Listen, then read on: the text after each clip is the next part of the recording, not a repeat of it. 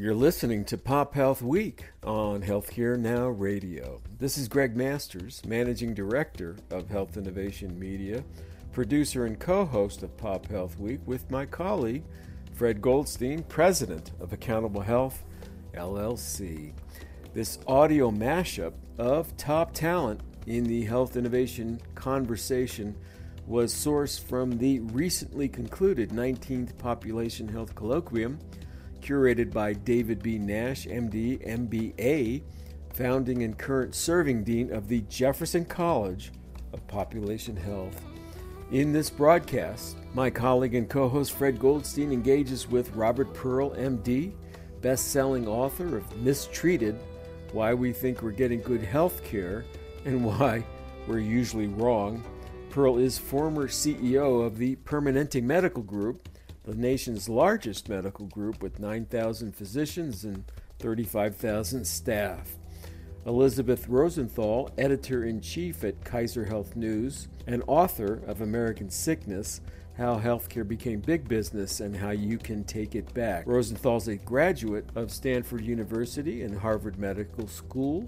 She briefly practiced medicine in a New York City emergency room before converting to journalism and nationally recognized physician advocate, advisor, and author Dr. Archelle Georgiou, former chief medical officer of UnitedHealthcare, where she dismantled many of the company's legacy policies in order to minimize the bureaucratic burdens imposed on both patients and physicians. And with that, Fred, over to you. Hello, this is Fred Goldstein with Health Innovation Media, and I'm here at the Jefferson Population Health Colloquium. It's the 19th year of this conference in Philadelphia, and I'm joined by Dr. Robert Pearl, a professor at Stanford and the author of Mistreated. Welcome. Thanks for inviting me here today. Yeah, it's a pleasure to have you. You gave an incredibly great presentation this morning. I really loved it. And you talked about your book and some of the principles. So perhaps give our audience a little sense of what Mistreated is about. So, Mistreated is titled Why We Think We're Getting Good Health Care and Why We're Usually Wrong. And its premise is that American healthcare system is not only broken, but as a consequence of that, patients and clinicians are mistreated. It's why we think we're getting good health care. Americans believe the care is great. The data says we're not only 50% more expensive than anyone else in the world, but our outcomes, life expectancy, childhood mortality, is at the bottom of the industrialized nations. And it's because the system is a 19th century cottage industry it's fragmented, doctors scattered across the community. It's paid piecemeal. The more you do, the more you get paid. Whether there's any good, no one really evaluates. The technology, we think we're at the cutting edge, it's left over from the last century. The number one way doctors communicate is by fax, and there's no structure to coordinate the care, to maximize the care. My dad died from a medical error. It's how I begin my book. 200,000 people die this year and every year of medical error. That's another 100,000, 200,000 from absence of prevention, failures to manage chronic disease. Almost a half million people dying every year prematurely. We can do better. We must do better. Yeah, it was fantastic. And in one area I really enjoyed you talk about was you made it plain clear from your perspective that you need to get into capitation. That's uh, one of the four pillars or pieces you talked about. So discuss your thoughts on capitation. When you create an environment that rewards people simply for doing more, they do more. I made the example of the contractor. You'd never bring someone in and just say, do whatever you want to do, I'll pay you time and materials. Not because you think they're dishonest people because you know that's the consequences. It's been estimated that 30% of what we do in the United States today has no value for patients. But when you get paid five or ten thousand dollars, when hospitals make thirty, forty, fifty thousand dollars, we don't ask those questions. As soon as you capitate, you start to prevent. As soon as you capitate, you focus on avoiding medical error. As soon as you capitate, you start to ask the questions Does this procedure add much value to the patient? And when the answer often is no, the things that we do not only raise cost, but lower quality and risk lives. Right. And one of the issues obviously faced by capitation, and you had it with Kaiser because you had the health system and the, the provider group in one bundle, is that as those results have come in and you show these reductions in utilization, obviously that's a huge impact on the standing mega list of these healthcare facilities. So, how should they be looking at that, and what should they be thinking about? So, when I was the CEO inside Kaiser Permanente, uh, we looked at the question of prevention and the impact on hospitalization. And what we found is that by being able to treat blood pressure, blood lipids, the kinds of things that we know contribute to cardiovascular disease, we could lower the incidence of a patient having a bad heart attack in half. Well, think about that. How much better is that for you, the patient?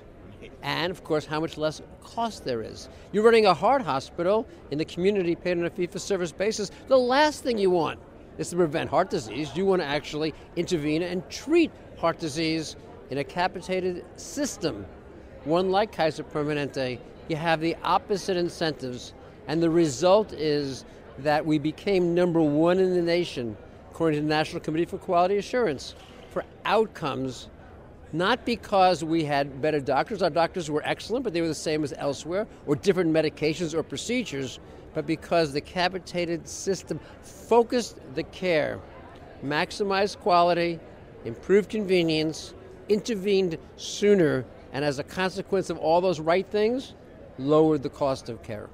Yeah, I think you talked about context in the sense of a bunch of these issues. Can you discuss that?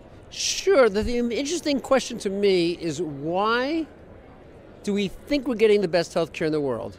When the reality is the data says, every piece of objective information says we're not only lagging, in most areas, we're last. Mm-hmm. And the answer is that context shapes perception and changes behavior. I use the example of the Stanford prison experiment. They take normal students, put them together, half become the jailers, half the jailees, and within two days, the jailers see the, ja- the other people, the students, as dangerous. They're not dangerous at all, but in the context of a jail, that's how they see them. They make them do debasing work. The jailees see the jailers as sadistic. They're not. They're just other students, but context shapes perception, changes behavior. It can do it for the negative, or as I stress in the book, through the four pillars. By restructuring it, by integrating doctors, paying them a capitated way, by introducing technology and providing leadership, we can actually save lives, make care more convenient, higher service at lower costs. You also discussed this issue of quality, and in particular, facilities that may not be doing a high enough level volume of service to one, have quality outcomes, and two, justify the existence of that service. So, how should we and how do we get people to change that thinking in terms of the operators of those facilities? What we know is that the two things that maximize quality are adequate volume and number two, greater specialization. What we ask is what's the minimum number of things you got to do to be reasonably okay at doing something? No, the right question is how much volume does it take to be really good? When you start asking that question, what you find out is that we have a massive redundancy of hospitals, massive redundancy of specialized service, major redundancy of specialists. And so changing all of that is quite difficult.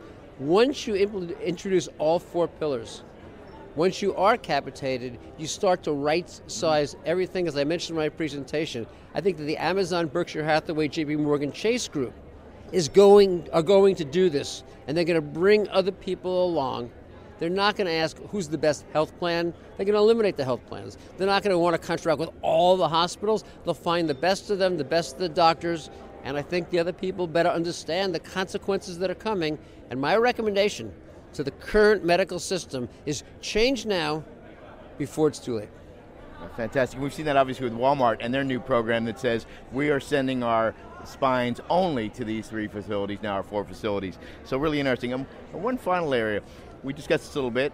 You're a plastic surgeon by training, not what we would typically associate with somebody who's advocating for capitation and this change of the healthcare system. How did you sort of come to that and what brings you there? So I finished medical school at Yale and then I came to the West Coast to train at Stanford. Uh, and I trained in, as you say, plastic and reconstructive surgery. But my practice has been all reconstructive, or almost all reconstructive, focusing predominantly on children with a cleft lip and cleft palate. I've done uh, volunteer missions around the globe, providing surgery to children who otherwise couldn't afford it for free. Uh, the plastic surgeon, because we fix, basically like to talk about it being the skin and its contents, Uh, we operate in the head and neck, the hand, the body. I come in contact with physicians in every specialty. I work with pediatricians, gerontologists. I work with uh, people in the emergency department, radiology department, and that's how I got the breadth of my knowledge, uh-huh. because I could see the same problems that would be impacting someone in plastic surgery, impacting someone in the ED, someone in the hospital, someone in the outpatient arena, the diagnostic suites. American healthcare system is broken. As the book is mistreated, why we think we're getting good health care, while we're usually wrong. It happens at every point of contact. I think that we can do better. And one of the legacies I hope is that my father's death from a medical error will not have been in vain because that and the stories that come from it will drive us to do the right things, to integrate care, to capitate, to in- invest in technology, and to provide leadership structure Patients deserve it, doctors deserve it. The American healthcare system can once again be the best in the world. And I encourage the listeners to listen to the podcast series that I have now created, or simply to go to my website, robertpearlmd.com. Fantastic. Well, Robert, thank you so much for joining us today. It's a pleasure to have you and a great presentation this morning. Thank you, Fred. So good to see you. This is Fred Goldstein with Health Innovation Media, and I'm here at the Jefferson Population Health Colloquium. It's the 19th year of this conference, and I'm joined by Elisabeth Rosenthal, the editor in chief of Kaiser Health News and the author of An American Sickness. Welcome. Thanks for having me. It's a pleasure to have you here as well. And you just spoke this morning. Could you perhaps give, give our audience a little sense of what you talked about? Well, I, I think it's imperative for um, everyone who's involved in healthcare, from the CEOs of hospitals to, and pharma to patients, to become involved in taking back healthcare. And what I mean by that is healthcare has become big business. It's run now according to the values of business, which are profit, return on investment, efficiency those are not the values of good medicine. So I think what we need to do is say, okay, let's put care and caring and treating back on the front burner. And sure, you know, healthcare has to, you know, it has to stay solvent, but that shouldn't be its primary goal. And I think there are tons of things we can do. You know, our healthcare system is such a kind of mess now that people feel like, oh, what can I do? You know, I, I'm helpless. From you know, doctors feel, oh, you know, I didn't go into medicine to deal with this these crazy uh, medical record systems. Patients are like, oh, I guess I better write this check because it says I owe it. And I think we all have to make educate ourselves, learn that this businessification of healthcare is relatively new, and that we can say, no, this doesn't make sense. You know, what is this bill about? Why is it $5,000. Show me an itemized bill. No, that wasn't done to me. I, I, I think, you know, we know that uh, somewhere around 50% of hospital bills contain errors. So people should not accept this, you know, $15,000 miscellaneous. You should say, what am I paying for? So I just want people to take those little first steps to say, I am a patient. I deserve, this is my money now that I have a high deductible plan and I want to know what I'm paying for, and I want value. Mm-hmm. So, as a patient, obviously there's some generational issues, but I know, you know, with my parents, etc., the doctor was highly elevated. Whatever they said went. A little bit less so. The millennials are now saying, "Hey, deliver this stuff to me. I want it now." Um, how do we get that message and that information, obviously, your book out there, so that people can have enough literacy, health literacy, to understand these issues? Yeah, I mean, in some ways, I think of the book as for patients a guide to this, uh-huh. and, and, doctors a guide right. to this convoluted health system.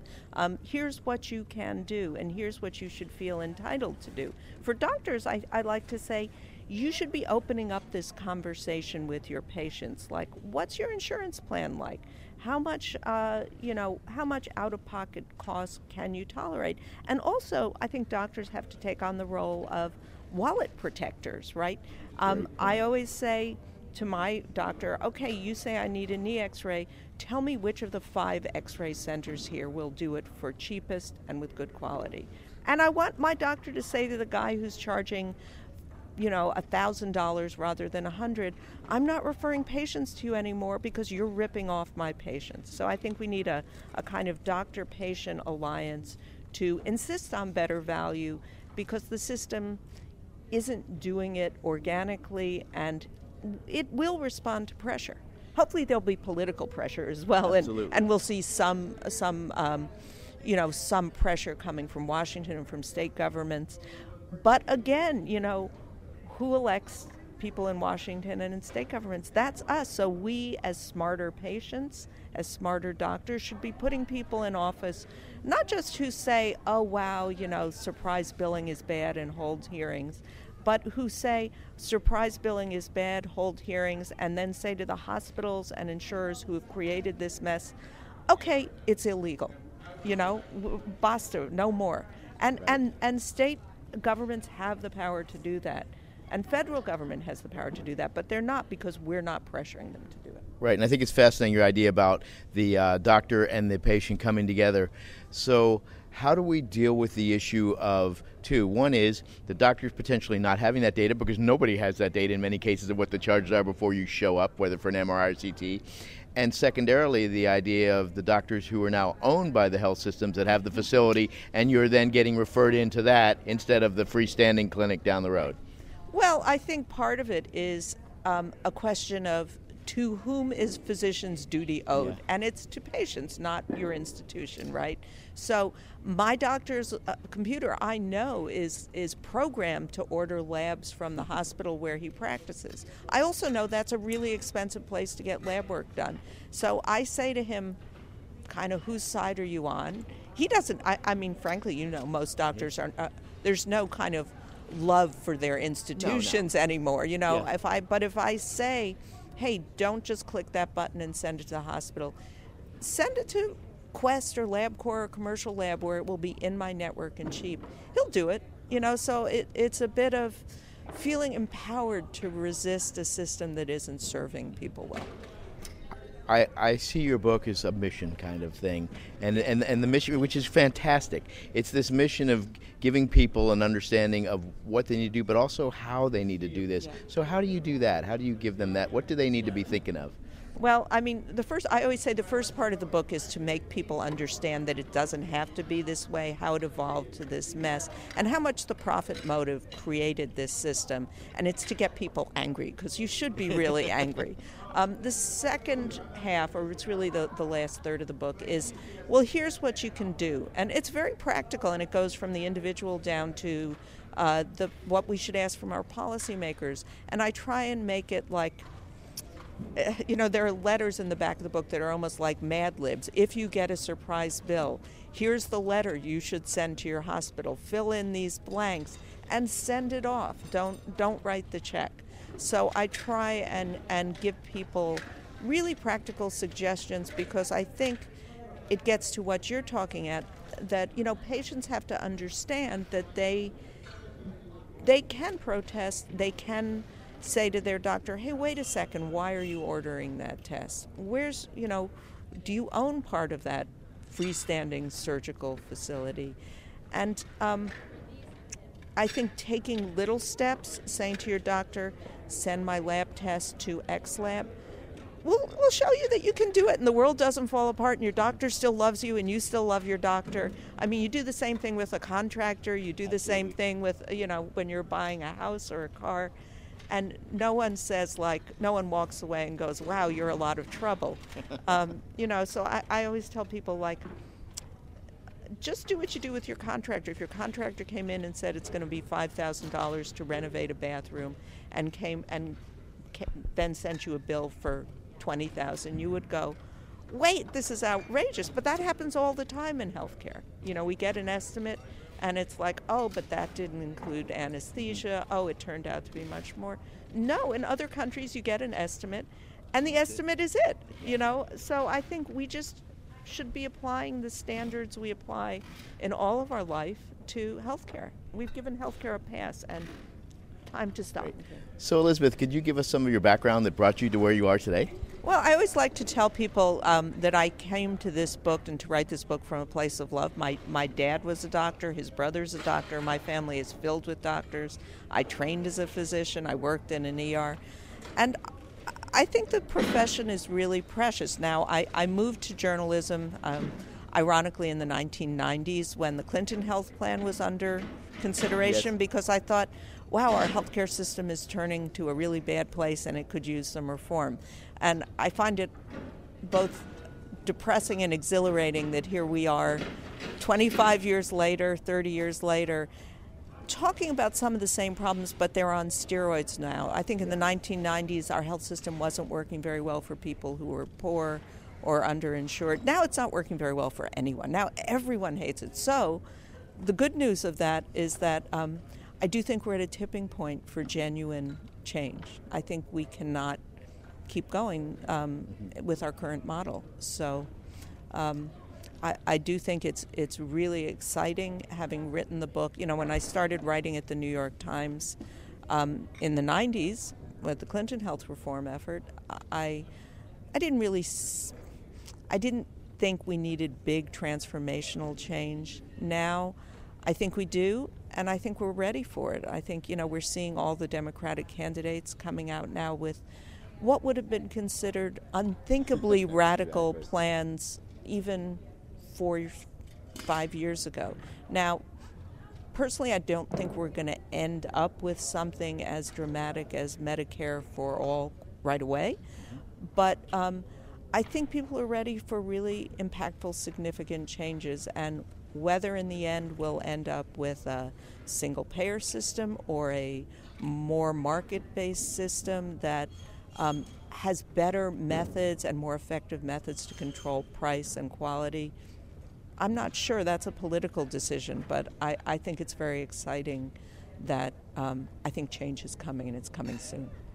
I have to agree with you, and I want to thank you very much for your book and your thoughts because it really is about getting that patient to feel comfortable enough to talk with their physician, and that physician to be comfortable enough to talk with the patient and understand the system, and, and those two guide the way through the healthcare system. And for patients to feel like they understand enough about this system to vote for a plan rather than a slogan. Like it's really easy to say repeal and replace, it's real easy to say, you know, uh, we're going to solve all this with, uh, you know, a Medicare for all plan.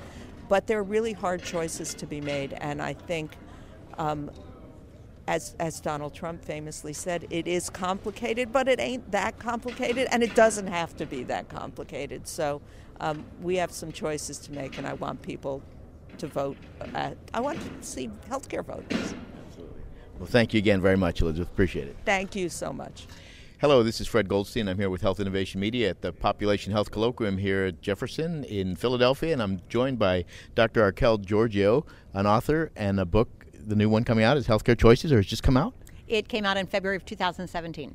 Oh, so it's been out for a while. Fantastic. That's great. So something definitely to take a look at and look up. So tell us a little bit about this. Obviously, we've been talking about a bunch of issues here: technology. We've been hit talking about social media. We've been talking about new analytics and things. But you're actually talking about what the patient should be doing and some of their role in the system. Is that correct? Isn't the patient's role the most important part of the system? So we should be talking about it more. And that's what this book is about. So the full name is Healthcare Choices Five Steps to Getting the Medical Care You Want and Need. And here's the basis of the book we make 30,000 decisions a day in our life, but when it comes to our medical care, we get paralyzed. And the more important the medical decision is, the more we get paralyzed and don't speak up. So in this book, what I talk about is I describe why it's so important to be engaged in your care and then how to do it. Because while we all agree, absolutely, you should advocate for your own health, we don't know how to do it. We're not trained how to do it. So, this is a five step process. I lay it out in something called the CARES model that people can use to actually go um, really advocate for their own care and participate in their medical decisions. So, when you think about it, I know a lot of folks just really get fearful or they think, oh, it's the physician, I'm just going to let them make all the decisions. So I would assume some of those early steps are they sort of to get them to think through what they need to do or get over the stress, or what are some of those? Well, let's just start out with an overarching philosophy, mm-hmm. uh, which is that we need to have a level playing field when in a relationship with a doctor. Doctors and patients are on equal playing field. So, but let me explain that. Doesn't that doesn't mean that patients have the expertise of doctors. Doctors have clinical expertise, they have all of that training. We're not looking to have patients replace that. That would be dangerous. Right.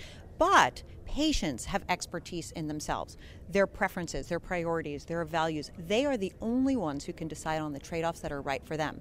So the doctor is a medical expert, the patient is an expert in themselves. And to get the best care, you need to combine those two. So that's the foundation. So, how do you go through the process of understanding your condition, knowing your alternatives, respecting your own preferences, evaluating your options, and then doing your part mm-hmm. to get the best care that you can? That's what I lay out in the book. Mm-hmm. So the first step for that really is you talked about it, the physician's the expert is this whole concept of health literacy.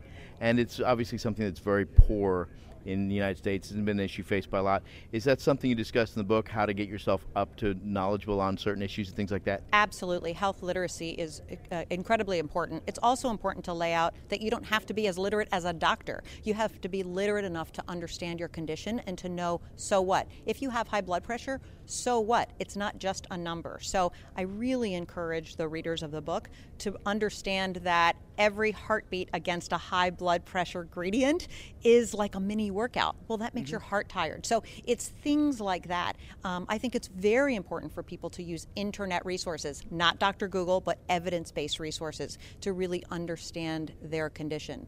And so that's, that's the starting point that if you can't understand the so what of any condition, you can't participate. Mm-hmm.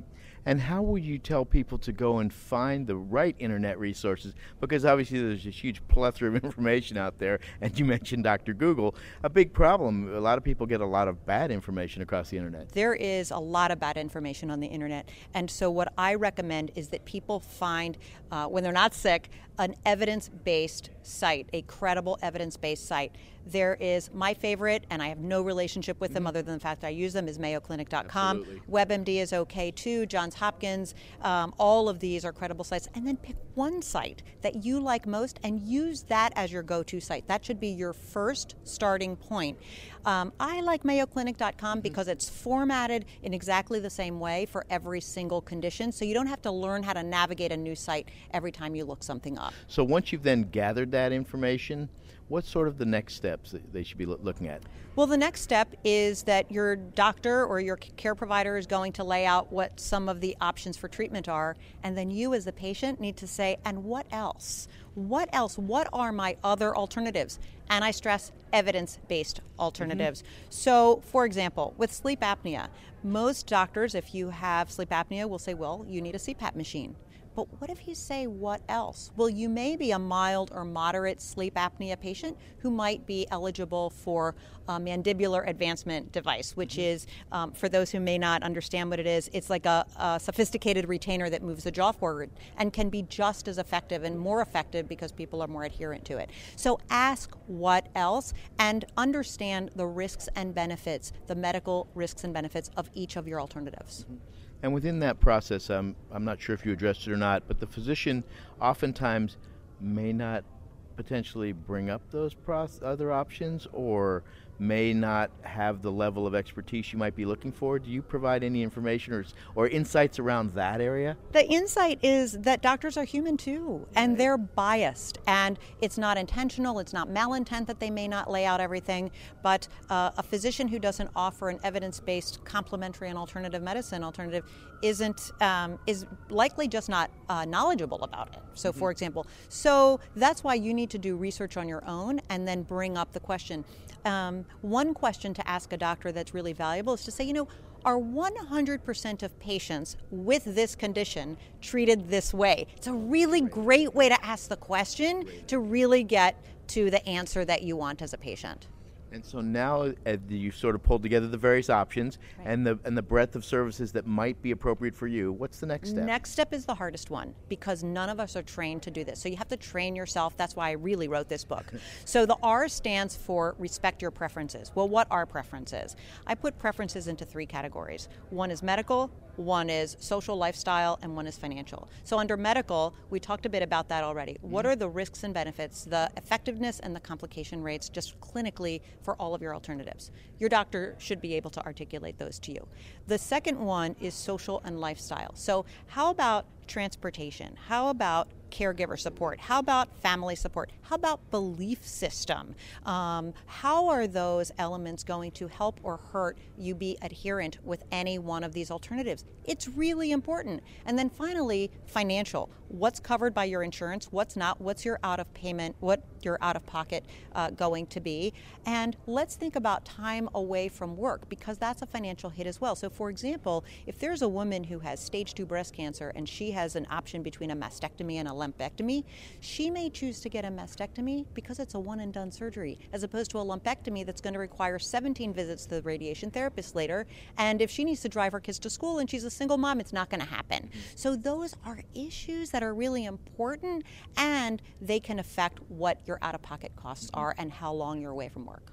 And you've now looked at these social, financial, medical, worked through that E, evaluate what? your options. Uh-huh. And I'm just going to say that that just takes deliberation. You have to take time and you need to do the hard work of weighing the trade offs. If life was perfect, there would be no trade offs, but that life isn't perfect. So you're going to give something up. And so, what's worth it to you? And you need to decide what's right for you, what decision you can make that lets you sleep at night. So you have to evaluate your options, and I always tell people do never do it in the presence of a professional or a physician because the part of our brain, the part of our brain that has independent judgment at that moment shuts down and we become paralyzed and we just defer to the professional. So be at home, sit by yourself, talk with your family, and deliberate that doesn't mean use a software app. Deliberate. The pain of deliberation is important and make the decision that's right for you. And then the S, because I assume you're going to ask yeah. me about that, is start taking action. You have your part to play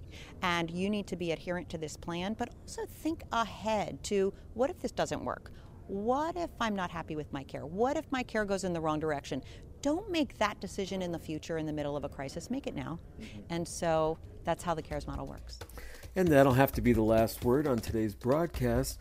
I want to thank our guests, Dr. Robert Pearl, Dr. Elisabeth Rosenthal, and Dr. Archelle Georgiou, for their invaluable insights. So, for Fred Goldstein, Pop Health Week, and Healthcare Now Radio, this is Greg Masters saying, bye now.